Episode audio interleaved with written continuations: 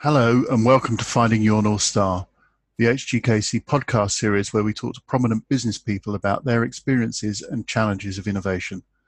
I'm Peter Quintana, and I'm delighted to welcome my colleague James Short, an expert in strategic planning, leadership, and change management, to talk from his experience about successful risk management and leadership in times of a crisis. James joined HGKC after being tempted out of retirement having spent several years sailing around the world. He rose to Major General in the Army following a high, highly successful military career in which he was honoured with CB and OBE. He's a Fellow of the Chartered Institute of Management and founded his own advisory business after leaving the Army, which he successfully navigated through the 2008 financial crisis. Welcome, James. Thank you very much indeed. So, all, all too often, um, as we've discussed, crises are overmanaged and underled. Um, management um, must address uh, the urgent needs of the moment, whilst leaders must guide their businesses and their people to the best possible outcome. But faced with what seems such an overwhelming set of circumstances, getting started is often considered the hardest thing to do, isn't it? What, what advice can you offer on how to start planning in a crisis? Well, thank you very much, um, Peter. First of all, I'd like to begin by saying I'm very conscious of the fact that I'm addressing um, a load of business experts, and I am absolutely not trying to teach Granny to suck eggs in anything I say, because um, you are all experts in your in your own field. But through the experience that I've had um, in both my military career and then setting up my own company, because when I left the military, I wanted to do something completely non-military and um, my sort of expertise, as it were, was sort of strategic planning in an international context in the Balkans and Iraq and Afghanistan. And of course, the military send you off to one of these places and say, there's a, an unknown problem ahead of you with an unknown duration and, and all the rest of it, sort it out or sort your bit of it out because there's no way at the top political level you're going to solve all the problems. But within your own sphere, um, you know you you have a, a an open playing field um, try and sort out what what the problems are. And the first thing that i would say is that of course the leader has to take action. I mean sitting down and doing nothing is not is not an option. So you have to take action. And then you say well actually with this current crisis i don't know how long it's going to last. I don't know what the impact's going to be. I don't know what the end result's going to be. So how in the heck do i plan? Well um, through the, the military time and then throughout the 2008 financial crisis, when we were advising companies, there is always a way to do it, but you have to do it within your own remit. And of course, as I said, every company is unique and you have your own problems. So there is no template solution.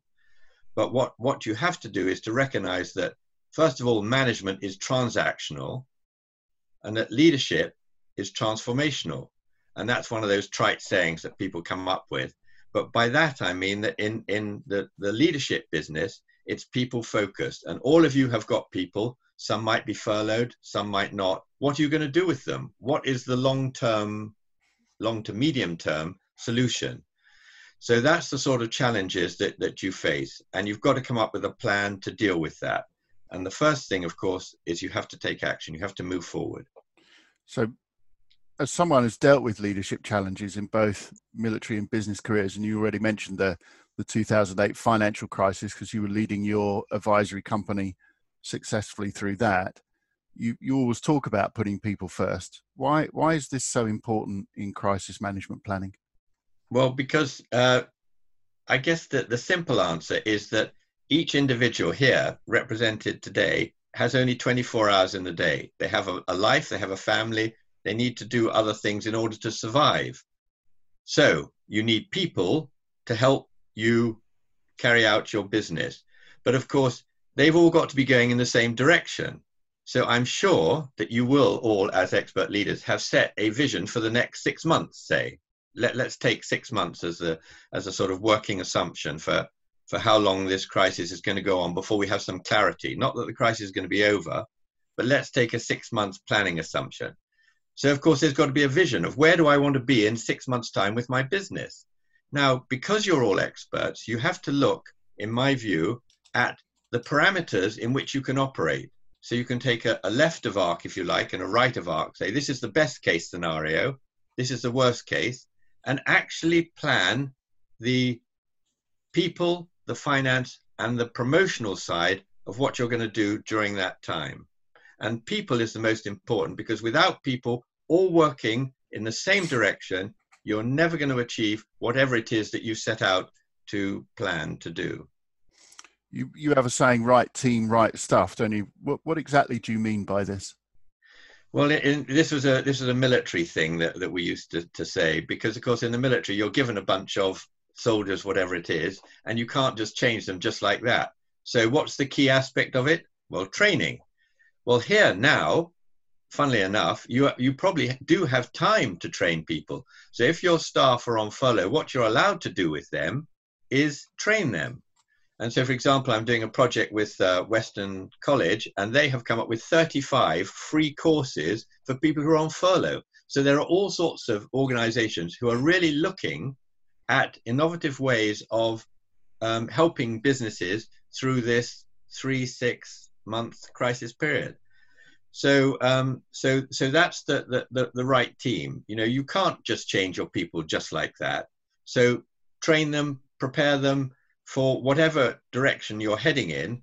And with the right stuff, you have to decide, um, because certain things we've heard around the room just now, that people are not going to be able to operate the way they operate right now. So make sure that everybody understands that because you might understand it and your close staff might understand it, but do all those people who work for you understand it? And can they all operate in the in the same direction? That's the key we all recognise that trying to make decisions for the future are difficult, and we've heard you know, a range of of uh, decision uh, decisions that that the the uh, people in this room are going to have to make uh, at some point over the next few weeks. But what advice can you offer when dealing specifically with your team? Well, here I think that innovation is the key. I mean, Kim mentioned it earlier, but if ever there was a time to start innovating, it's now. It's it's the case of think outside the box whatever expression you want to use think the unthinkable or think you know it's it's an open sky out there. I think at the end of this crisis my own personal view is that we are not going to be doing business the same way that we are doing it now. So in in each of your own spheres you have the ability to think innovatively and that's what the the the the, the, key thing to do is both in the people sphere in the finance sphere. So, for example, everybody says cash is king. Absolutely right. But nowadays, if, you, if your business has just dropped off a cliff and you have no money coming in, what are you going to do? You can either accept defeat and say, that's it, I'm going to shut up shop, or you have to battle through it. And there are ways to do it, believe me. And you'll, you'll find, and, and certainly this has been my experience in the past, when you face an absolute cliff edge situation, if you start to write down what is the art of the possible, what can you do, who can you get to support you, and you go out and talk to those people, you'll find, funnily enough, that somehow a plan for the future comes out. Otherwise, it's roll over and, and play dead. And that to me is, is not an option. I'm sure it's not an option for any of you. No, hopefully not. No, one of the key elements in crisis planning is leadership, and that's one of the things we're talking about today. From your past experience, how did you deal with this element in planning for action? Well, like all these things, I mean, I've been in a leadership position as a sort of senior military officer for, for quite some time. And everybody thinks that, okay, in the military, it's very easy, it's hierarchical. But then when I started up my own business and worked with companies over a period of uh, 10 years, uh, I, I learned that actually leadership is the key element. And you might be the managing director or the CEO or something, but are you necessarily the right sort of leader? Well, you can think up all the qualities that a leader should have, and you can check yourself off against those qualities. And surprisingly, you'll find that you do have those qualities. Maybe you don't always display them, but now's the time to maybe make a checklist of those qualities, check yourself off against it, and say, hmm, am I doing the right sort of thing? But the key area, absolutely the key area for any leader is communication. If you cannot communicate to your people, to your bank manager, to your accountant, to all those who work for you, your customers, your suppliers, then they are not going to understand your position. And it's no use assuming that they understand your position because they don't. I mean, certainly in the military, when I was dealing with soldiers, you say everything three times to make sure that it's got through. And, and the simpler it is, the more likely it is to get through. So communication is the key aspect of any person in a leadership position. Make sure people understand what you want and make sure that they're going to do what you want them to do, but because they want to do it.